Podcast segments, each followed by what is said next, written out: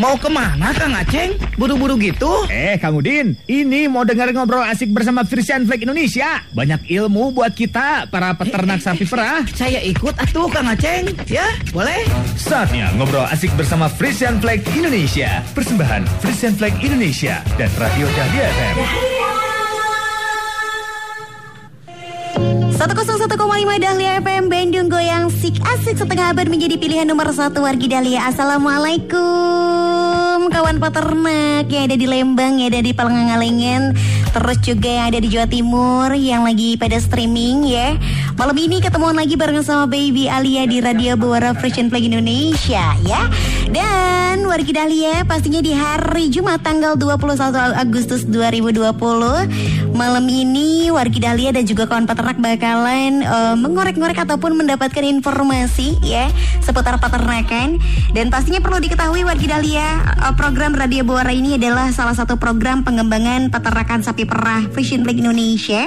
Jadi program ini itu membantu setiap peternak untuk memperoleh pengetahuan, terus juga mendapatkan pendidikan dan juga bantuan informasi agar susu yang dihasilkan dari ternaknya itu bisa lebih banyak dan juga berkualitas baik ya. Karena harus ingat susu berkualitas berarti peternak dan juga keluarganya sejahtera wargi Dahlia ya. Selamat malam juga buat kawan peternak yang mungkin lagi ada di luar kota dan juga pengen um, mendapatkan informasinya malam ini.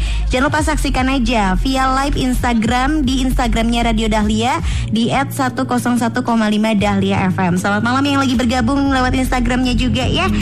Dan wargi Dahlia, hmm, malam ini sangat istimewa sekali ya. Walaupun sekarang kita masih dalam keadaan untuk physical distancing, jadi belum ada narasumber yang bisa kita undang di dalam studio, tapi nggak usah khawatir, kita sudah terhubung via telepon.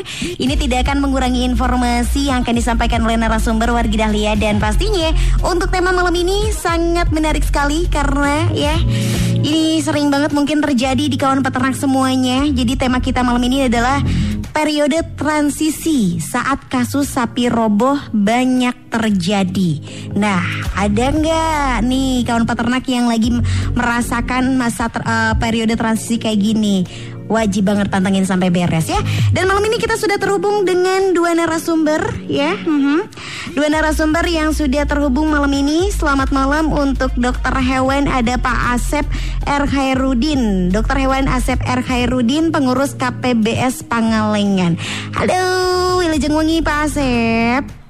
Wilujeng Wengi, Assalamualaikum warahmatullahi wabarakatuh. Waalaikumsalam warahmatullahi wabarakatuh. Pak Asep Damung Pak Asep. Alhamdulillah. Uh-huh.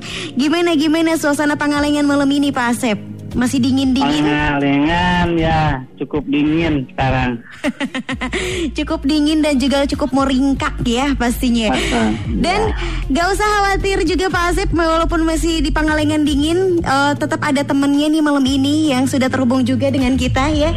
Narasumber yang sudah terhubung juga dengan kita wargi Dahlia nanti kita sudah uh, menghubungi dokter hewan Fajar Hari Setia Budi. Ini selaku Dairy Development dan juga Milkstream Supervisor PT Frisian Flag Indonesia. Kita sudah mulai terhubung dan pastinya jangan lupa wargi Dahlia malam ini mengenai periode transisi saat kasus sapi robo banyak terjadi. Jadi buat kawan peternak yang sudah mengetahui temanya malam ini langsung kirimkan pertanyaan yang berhubungan dengan masalah di lapangan ke 0855 di 0855 211 1015 ya kawan peternak semuanya ya. Dan uh, pastinya uh, Pak Asep Ya. Oke. Okay. Tema kita malam ini mengenai uh, periode transisi saat kasus sapi roboh banyak terjadi ya. Uh -um. Dan pastinya nanti juga uh, kita akan menghubungi Kang Fazar juga ya yang akan membahas tema kita malam ini juga. Jadi wargi Dahlia nih sekali lagi Baby Alia ingetin untuk kawan peternak yang punya permasalahan seputar tema kita malam ini boleh langsung kirimkan ke 085521111015 ya. Kang Asep Iya. Oke, okay. Kang Asep, ini kan untuk mengenai periode transisi, ini tuh merupakan periode satu periode yang sangat penting ya. Boleh dipaparkan terlebih dahulu nggak sebagai pembuka, gimana sih gambaran di lapangan terkait manajemen kandang yang dilakukan peternak dalam periode transisi ini, Kang?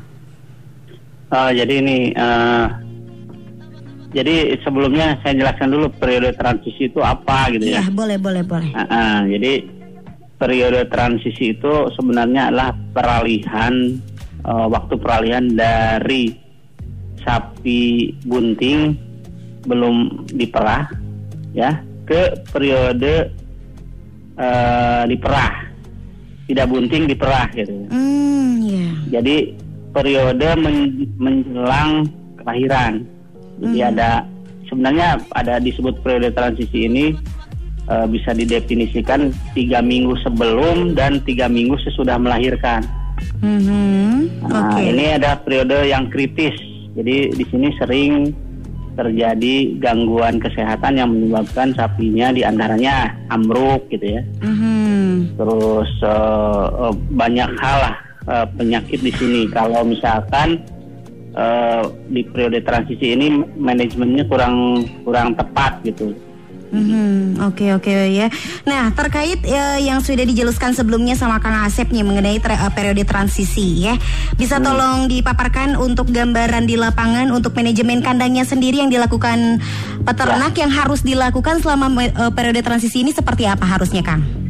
Eh, jadi umumnya peternak itu kan begini, sapi kalau sapi itu 60 hari sebelum melahirkan itu eh, di- dihentikan pemerahan. Jadi disebutnya sapi di kering kandang, kering kandang gitu ya. Heeh. terus ya terus eh, setelah itu eh, sapi yang tiga minggu menjelang lahir ini eh, di sini banyak terjadi perubahan perubahan perubahan fis- fisiologis metabolik di sapi. Nah sering kali di peternak ini pada saat kering kandang ah biarin aja sapi mau kering mah nggak usah apa terlalu diperhatikan nanti juga kasih makan aja yang banyak yang penting mah sehat gemuk aja gitu Iya, biasanya iya. di peternak Mhm. padahal perlu strategi khusus agar ketika sapi melahirkan itu tidak banyak gangguan kesehatan Itu Iya. sebenarnya Oke oke oke. Nah berarti sangat penting eh, diawali dari kandang supaya sapinya nyaman dan juga sehat ya dan eh, tidak roboh nantinya ketika di masa transisi ini ya Kang ya. Oke, Ya. oke baik ya. Oke kita juga sudah terhubung dengan Kang Fajar. Ini selaku eh, dokter hewan Fajar Hari Setia Budi selaku Dairy Development dan juga Milkstream Supervisor PT Persian Flag Indonesia. Selamat malam, Dokter Fajar. Malam Oke, apa kabarnya? kabar? Alhamdulillah sehat. alhamdulillah Sehat juga? alhamdulillah baik Alhamdulillah. Pak dokter sekarang lagi ada di daerah mana nih Kak, Pak? Ini lagi di Malang nih di Jawa Timur Wow, lagi di Jawa Timur ya, lagi gerah-gerahnya mungkin ya kalau malam ini Kang Pazar ya. benar Kang Fajar tadi aku eh, udah sempat bahas sama Kang Asep nih ya mengenai eh, periode transisi saat kasus sapi roboh yang pastinya lagi banyak terjadi nih Kang. Tadi Kang Asep sudah memaparkan apa itu proses transisi. Nah, aku pengen tahu nih Kang Fajar, kenapa sih kita sangat penting sekali membahas tema malam ini mengenai periode transisi di mana kasus sapi roboh ini banyak terjadi. Boleh dipaparkan nggak kenapa tema ini penting banget untuk dibahas Kang? Ya, eh, sebelumnya kan periode transisi ini kan adalah periode peralihan ya Mhm. menjelang kelahiran dan setelah kelahiran. Nah, periode ini normalnya terjadi tiga minggu sebelum dan tiga minggu sesudah melahirkan. Iya. Nah, kenapa periode ini penting dan kritis ya? Karena biasanya kalau kita sebagai peternak tidak benar-benar perhatian dengan sapinya, Mhm. itu bisa terjadi sapi itu roboh atau bahkan kesulitan kelahiran atau distokia ya gitu. Nah, Mhm. di mana sebenarnya ada beberapa tanda yang bisa kita temui ya, terutama untuk sapi-sapi yang menjelang kelahiran gitu ya. Yang pertama sapi itu biasanya mulai gelisah atau stres gitu. Hmm. Terus yang kedua sapi itu nafsu makannya menurun, terutama lima hari menjelang kelahiran. Nah, Oke. yang ketiga karena nafsu makan ini turun, maka keseimbangan energinya atau stok energi di dalam sapi ini berkurang nih. Hmm. Nah itu yang bagaimana kita menjaga agar keseimbangan energinya tetap baik seperti itu. Oke baik itu dia tadi ciri-ciri permasalahan yang mungkin dihadapi oleh kawan peternak saat ini. Nah kalau kawan peternak pengen tanya lebih jauh lagi seputar periode transisi boleh langsung kirimkan ke WhatsApp 0855 211 1015 nanti juga Kang Fajar dan juga Kang Asep bakalan memperjelas lagi untuk pembahasan kita malam ini. Tapi jangan ke mana-mana dulu kita bakalan dengerin dulu. Ini ada eh, mini drama Radio Persian Flag Indonesia. Jadi jangan ke mana-mana wargi Dahlia masih di Bawara Radio Persian Flag Indonesia. 101,5 Radio Dahlia FM. Radio nomor 1 1 di Bandung.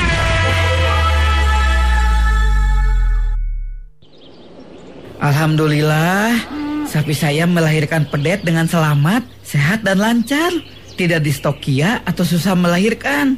Semoga produksinya banyak dan tidak roboh seperti yang sudah-sudah. Eh, Kang Ade, kenapa kok bicara sendiri? Eh, ada Kang Cahya. iya, Kang. Tadi siang sapi saya teh lahiran pedet di kandang. Alhamdulillah lahirannya lancar. Biasanya mah ya, Kang. Sebelum-sebelumnya teh seringnya di stokia. Kalau enggak, ya roboh sapinya, Kang. Wah, mantap Kang. Waktu menjelang lahiran sampai waktu lahiran biasanya buat kita sebagai peternak gak bisa tidur karena mikirin hal-hal seperti ini. Kalau sampai roboh dan diafkir, duh, gak kebayang kita ruginya. Bener banget, Kang. Alhamdulillah, beberapa bulan lalu saya datang ke penyuluhan yang membahas periode transisi ini. Wah, gimana tuh Kang? Untuk lebih jelasnya mah, kita tanya aja sama penyuluh, Kang. Kebetulan sebentar lagi ada penyuluh mau datang ke rumah. Eh, Kang Adang, sudah datang? Masuk, masuk, Kang. Iya, Kang. Kebetulan tadi lagi di dekat sini juga. Kebetulan, Kang Adang. Ini ada Kang Cahya. Kang Cahya teh penasaran bagaimana cara kita ngadepin periode transisi yang baik dan benar nih. Oh, kan Kang Ade bisa menjelaskan karena sudah pernah dibahas di penyuluhan. Kayaknya lebih mantap kalau infonya langsung dari penyuluhnya. Gini Kang, jadi periode transisi ini teh adalah periode penting untuk kesehatan induk dan pedet serta laktasi berikutnya Kang. Di mana di periode transisi ini kita perlu memperhatikan kecukupan rumput serta cara pemberian konsentrat ataupun mineral Kang. Karena apabila salah bisa-bisa sapi kita mengalami distokia, roboh dan bahkan kematian Kang. Hmm, gitu ya Kang. Jadi, berikan rumput terbaik dan untuk konsentrat mulai diberikan secara bertahap, Kang. Ingat, secara bertahap ya, karena kalau langsung banyak malah fatal akibatnya, Kang. Selain itu, perhatikan juga kecukupan airnya, kebersihan kandang dan lainnya, Kang. Nuhun buat penjelasannya Kang. Sekarang kita jadi makin yakin bisa jadi peternak yang sukses.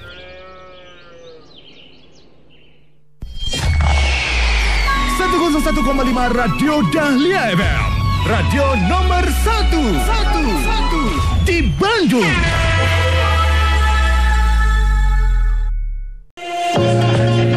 Satu lima Dahlia FM Bandung Goyang si kasih. Keluarga Dahlia masih di Radio Bawara Fresh Flag Indonesia. Masih bareng sama Baby Alia malam ini ya. Kawan peternak yang baru bergabung Selamat bergabung ya. Tema kita malam ini adalah mengenai periode transisi saat kasus sapi roboh banyak terjadi ya. Tapi sebelum kita melanjutkan diskusi malam ini wargi Dahlia, Baby Alia dan juga Radio Dahlia pastinya ingin mengingatkan wargi Dahlia dan juga kawan peternak semuanya di Indonesia ya bahwa sesuai arahan pemerintah semua diminta kita untuk melakukan yang namanya social distancing atau physical distancing, jaga jarak dengan orang lain wargi Dahlia agar virus COVID-19 ini tidak semakin luas penyebarannya. Jadi kita disarankan untuk tetap jaga jarak ya wargi Dahlia ya. Terus juga jangan lupa nih ya untuk kawan peternak ya yang sedang mendengarkan siaran Radio Buara malam ini ya.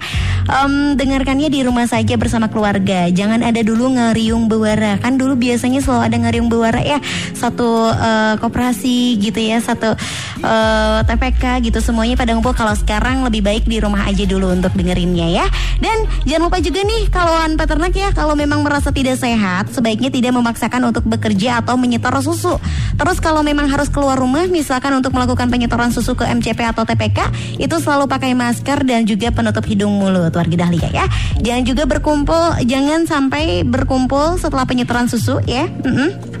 Dan jangan lupa juga nih untuk segera pulang untuk mengurangi potensi penyebaran virus. Jangan lupa untuk cuci tangan sebelum dan sesudah memerah dan setor susu dengan menggunakan sabun. Terus jangan lupa untuk konsumsi makanan sehat dan minum susu juga nih untuk kawan peternak ya agar badan lebih bugar dan tidak mudah sakit. Karena semua ini demi keselamatan dan juga kebaikan kita bersama. Jadi kita harus patuhi himbauan pemerintah ya. Dan em, warga Dahlia kita masih terhubung dengan narasumber kita malam ini. Ada Dokter Fajar dan juga Dokter Asep malam ini masih terhubung. Kang Asep, Kang Fajar. Yuk. Iya masih terhubung ya. Oke, Kang Asep tadi sudah beberapa eh, bagian menjelaskan mengenai periode transisi. Terus tadi katanya kalau dalam periode transisi peternak harus sangat hati-hati karena banyak kasus sapi yang roboh di peternakan ya. Kenapa ini bisa terjadi Pak? Kenapa pada saat periode transisi banyak kasus sapi yang roboh? Kang Asep silakan. Ya ini eh, jadi gini eh, sapi tadi udah dijelaskan sama dokter Pajar Mhm. bahwa di sini harus benar-benar diperhatikan sapinya karena eh, kalau salah di dalam pola pemberian pakan itu bisa menyebabkan beberapa gangguan gangguan penyakit Iya. yang paling sering itu kalau di catatan saya di Pangalengan ya itu yang paling sering dari satu tahun saya men- mengamati data itu hampir lebih dari 22 persen ya sapi itu mengalami eh, hipokalsemia. Jadi hipokalsemia itu kekurangan kalsium sehingga sapinya setelah melahirkan tidak bisa berdiri, ambruk. Ya. Hmm, oke. Ini disebabkan karena eh, ada nutrisi yang salah ya, sa- salah atau kurang tepat pada saat eh, periode transisi. Ya. Jadi sapi itu kan ketika melahirkan dibutuhkan kalsium eh, yang tinggi. Nah, Hmm. jadi akan nah sementara pasokannya kurang sehingga eh, sapi ini banyak yang akhirnya setelah melahirkan ambruk gitu. Oke, kalau dari Kang Fajar sendiri ada tambahan nggak? Apa sih yang sebaiknya dilakukan peternak dalam masa periode transisi ini, Kang? Ya, sebenarnya kan yang disampaikan oleh senior saya. Hewan Asef itu sudah memang yang harus dilakukan oleh peternak untuk terkait dengan pemberian kalsium. Nah, nah eh, yang saya garis bawahi ada beberapa hal teh.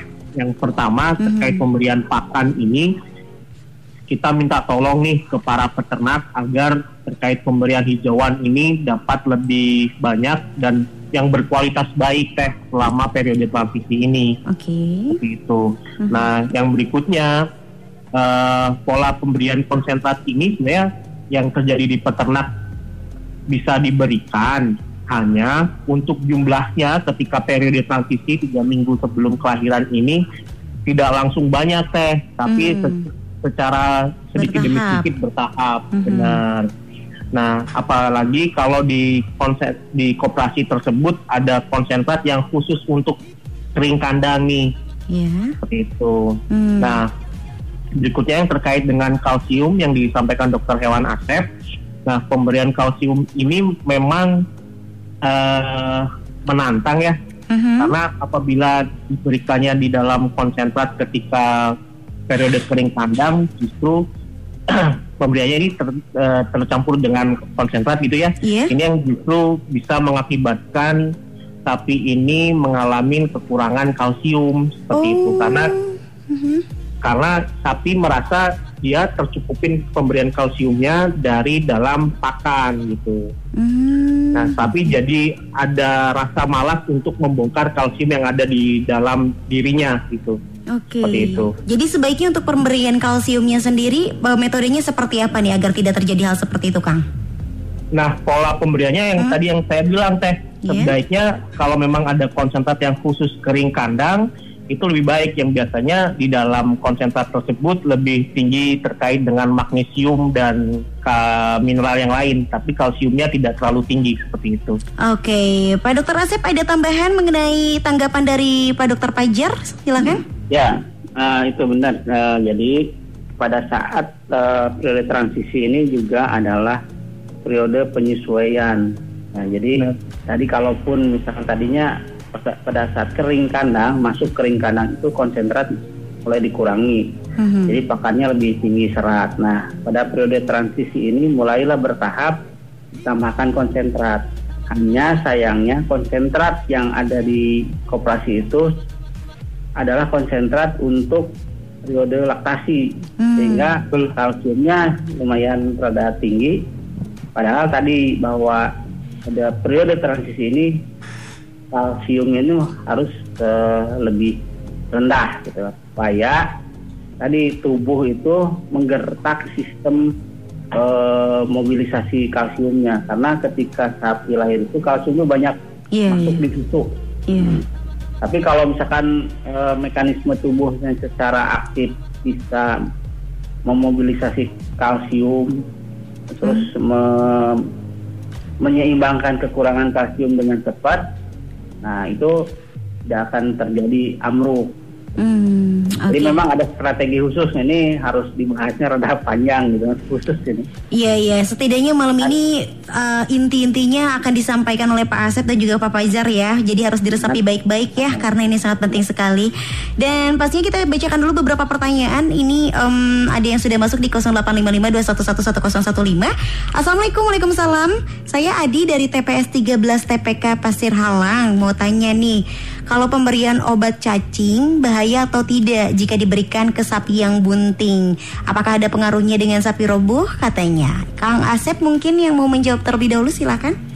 Ya, ketika sapi mau ke kering kandang, inilah kesempatan eh, untuk peternak itu pertama eh, bagaimana menyiapkan karena menyiapkan kelahiran itu memang disiapkan dari mulai kering sebenarnya. Mhm. Jadi pada saat masuk kering kandang itu kita sudah bisa mulai memberikan obat cacing. Aman kok obat cacing Iya. pada saat kering kandang aman. Kemudian juga pada saat itu juga kita mula- me- mulai melakukan perawatan kuku sapi.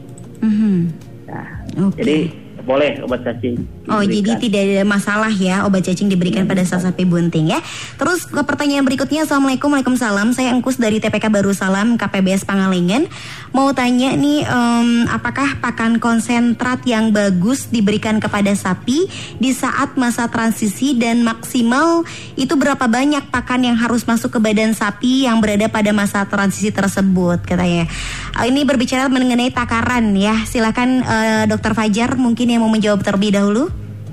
Ya, terkait dengan pemberian konsentrat ini, seperti yang disampaikan sebelumnya, hampir di semua koperasi itu yang tersedia adalah konsentrat yang untuk eh, fase laktasi atau fase produksi susu ya.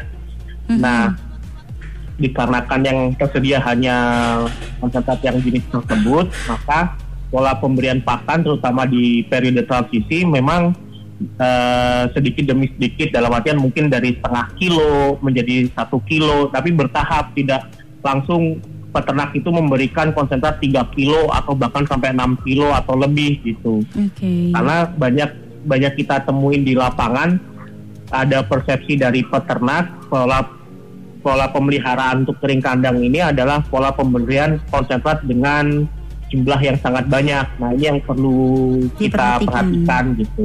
Mhm, Oke, Dokter Asep ada tambahan mengenai pertanyaan ini? Silakan.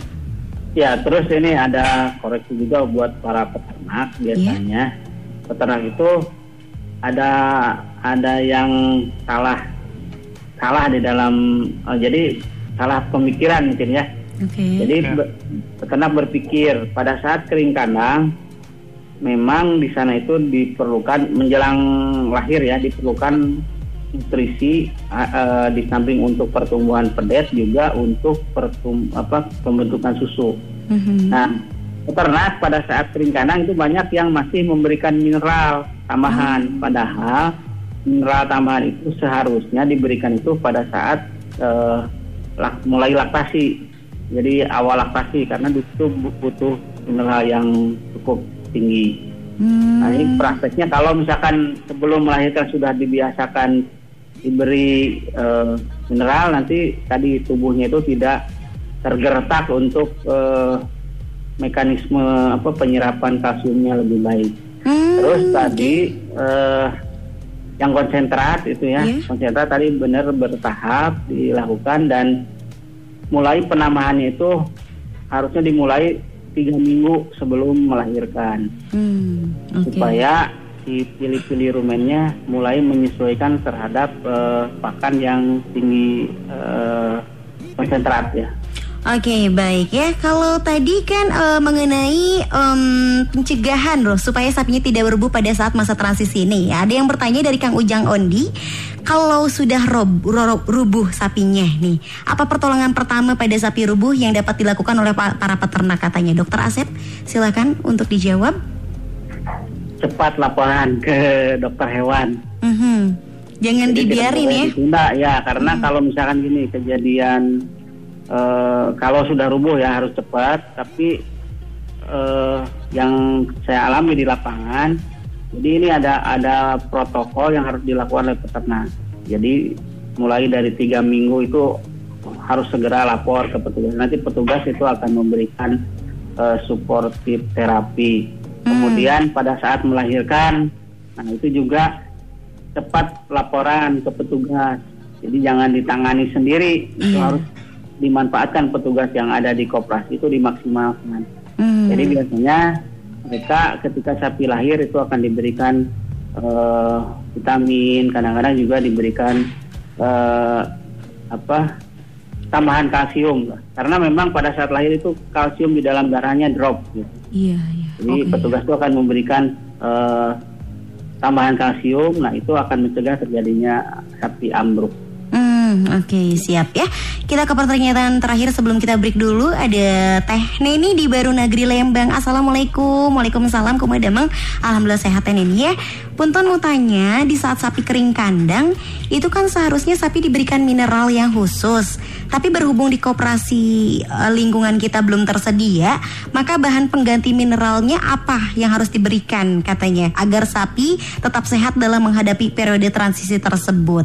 Dari Dokter Fajar dulu silakan mungkin mau menjawab. Ya, eh, terkait dengan memang di koperasi tidak ada apa konsentrat yang khusus gitu ya. Mhm. Nah, terkait dengan pengganti mineral ini memang sebaiknya bisa dikonsultasikan dengan dokter hewan yang dengan dokter hewan ataupun dengan tim keswannya di koperasi yang Tekneni berada di KPSBU gitu ya. Iya. Nah, terkait dengan bisa diberikan terapi yang suportif untuk menunjang kebuntingan dan untuk memperlancar kelahiran seperti itu. Hmm, oke baik ya. Kalau dari em, Dokter Asep ada saran untuk pertanyaan dari Teh Neni? Jadi kalau saya eh, saya sarankan, jadi begitu masuk perencanaan itu eh, jangan memberikan mineral tambahan, sudah aja yang seadanya di situ dengan ya yang ada di seadanya di konsentrat lah. Jadi nggak nggak nggak usah menambahkan lagi gitu. Oke, masih bisa ternyata ya. Oke, baik kalau begitu Dokter Fajar, Dokter Asep nanti kita akan lanjutkan lagi obrolan kita malam ini ya mengenai masa transisi ya.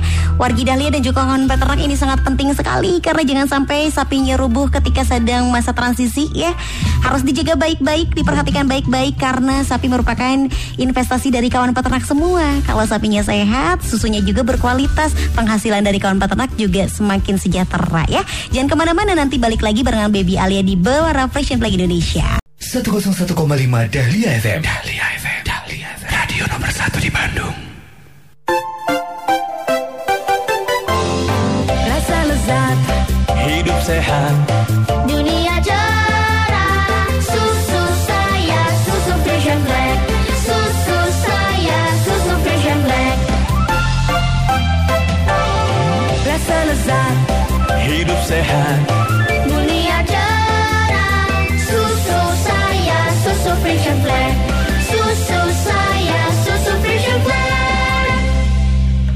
101,5 Dahlia FM Bandung Goyang si kasih masih di Radio Bawara Persian Flag Indonesia. Dan pastinya malam ini juga Baby Alia lagi minum susu Persian Flag nih warga Dahlia ya. Biar sehat, biar semakin semangat siarannya juga warga Dahlia ya. Dan siap-siap nih di interval terakhir warga Dahlia ya. Siap-siap di segmen terakhir ini Warga Dahlia boleh ikutan kuis di 73028 ya. Yang belum pernah menang ya boleh langsung ikutan di 73028 Ikutan kuis Radio Bawara Fresh Flag Indonesia. Kalau Baby Alia bilang Radio Bawara Fresh Flag Indonesia Jawabnya asik atuh ya Ada siapa coba di 73028 ya Halo Radio Bawara Fresh Flag Indonesia Asik atuh. Prung ah goyang. sama siapa di mana ini? Sama Pak Yayat Pak Yayat di mana Pak Yayat? di Sabta Marga. Sabta Marga, oke. Pak Yayat, siap ya sama pertanyaannya ya? Oke, pertanyaannya adalah sebutkan salah satu hal yang bisa dilakukan peternak selama masa transisi. Berikan rumput yang terbaik, Hmm, terus? berikan serat dan cukup air, dan Oke. kandangnya harus bersih. Kandangnya harus bersih. Dari ketiga pernyataan tadi ada yang betulnya tidak ya coba. Kang Fajar, Ya, gimana sih sama jawabannya bener nggak? Setuju saya, setuju. Setuju pisan Kang Fajar ya. Oke baik ya. Kang Yayat selamat ya mendapatkan hadiah dari Frisian Bag dan bisa diambil di jam kerja ya. Ya, Siap panteng radio. Ateng Dahlia, Enak-enak langgamnya. enak langgamnya. Dahlia prung ah gugup Gogok goyang. Siap ya. Masih ada nih satu hadiah lagi luar biasa dari Frisian Flag. Boleh telepon di 73028. Ada siapa? Halo, Radio Bora Frisian Flag Indonesia. Asik atuh burung ah go-go-go goyang. Sama siapa di mana Teteh cantik? Nenek Ica. Nenek Ica. Sudah siap sama pertanyaannya? Insya Allah mudah-mudahan gampang ya. Hmm, gampang kok, masih sama kayak yang tadi, cuman nih pertanyaannya adalah sebutkan salah satu hal yang bisa dilakukan peternak selama masa transisi. Jawabannya boleh ditambahin dari yang tadi sudah Pak Yayat jawab. Persediaan rumput cukup, terus pemberian konsentratnya harus bertahap Mhm. dan persediaan air juga harus cukup. Wow, Kang Fazar gimana nih jawabannya lebih lengkap ya kayaknya? Iya, lebih lengkap. Mhm, jadi- Alhamdulillah. Mantap. Mantap katanya. Kalau Kang Pajang Makasih Mbak Alia, Iya, makasih siap. Pak Fajar. Eh, belum aku kasih belum aku benerin loh, belum dikasih hadiah loh.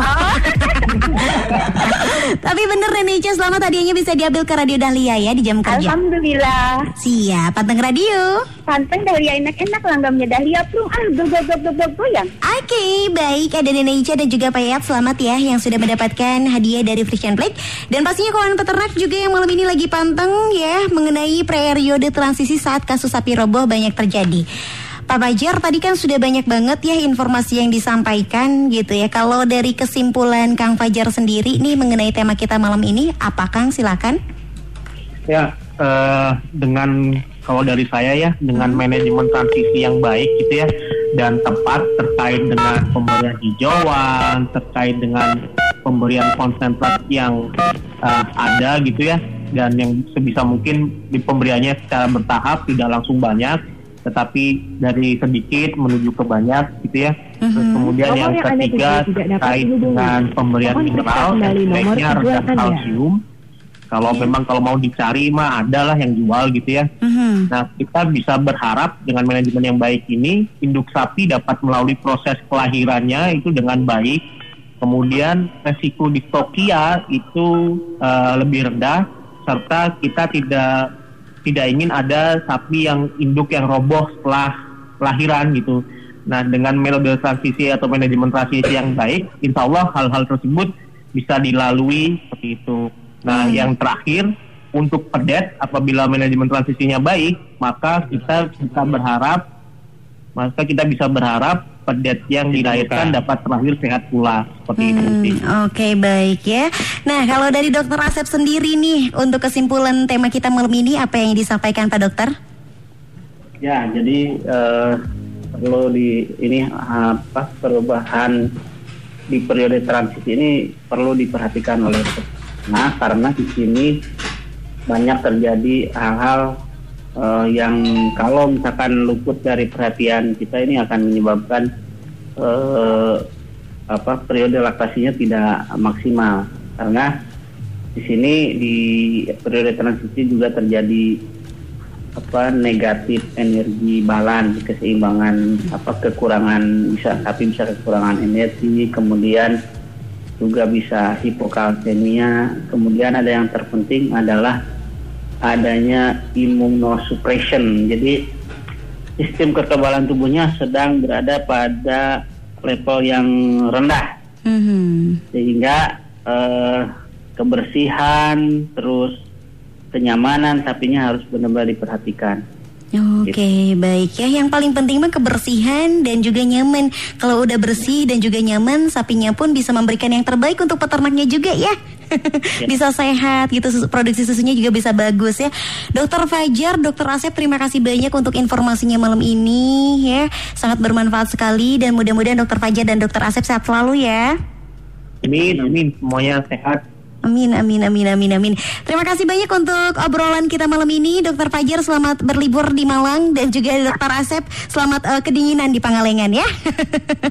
selamat malam, Dokter Fajar, Dokter Asep. Salam. Yes, dan pastinya wargi Dahlia tadi kita sudah terhubung ya dengan kedua orang yang sangat kompeten banget untuk eh, mengenai tema kita malam ini luar biasa. Terima kasih banyak.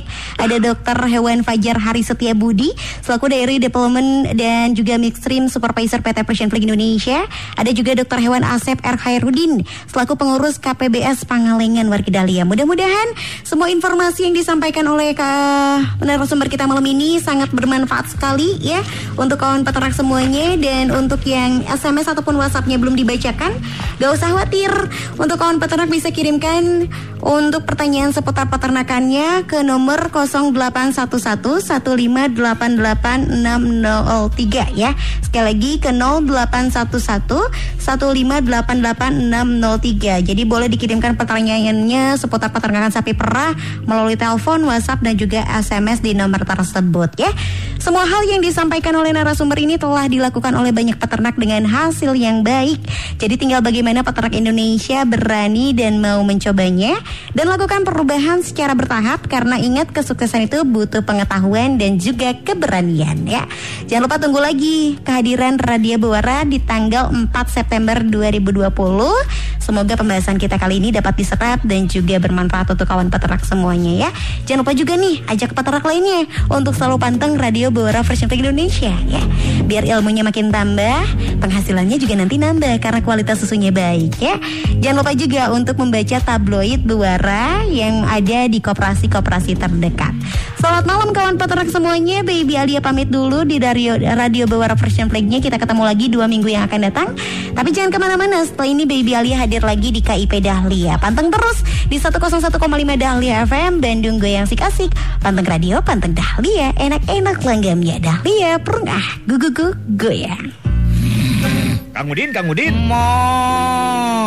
Kang Udin mah, hayu atuh Kang pulang. Ngobrol asik bersama Frisian Flag Indonesia-nya udahan. Terus gimana tuh saya? Tenang, ngobrol asik barengan Frisian Flag Indonesia bakalan balik lagi tiap hari Jumat dua minggu sekali. Persembahan Frisian Flag Indonesia dan Radio Dahlia FM.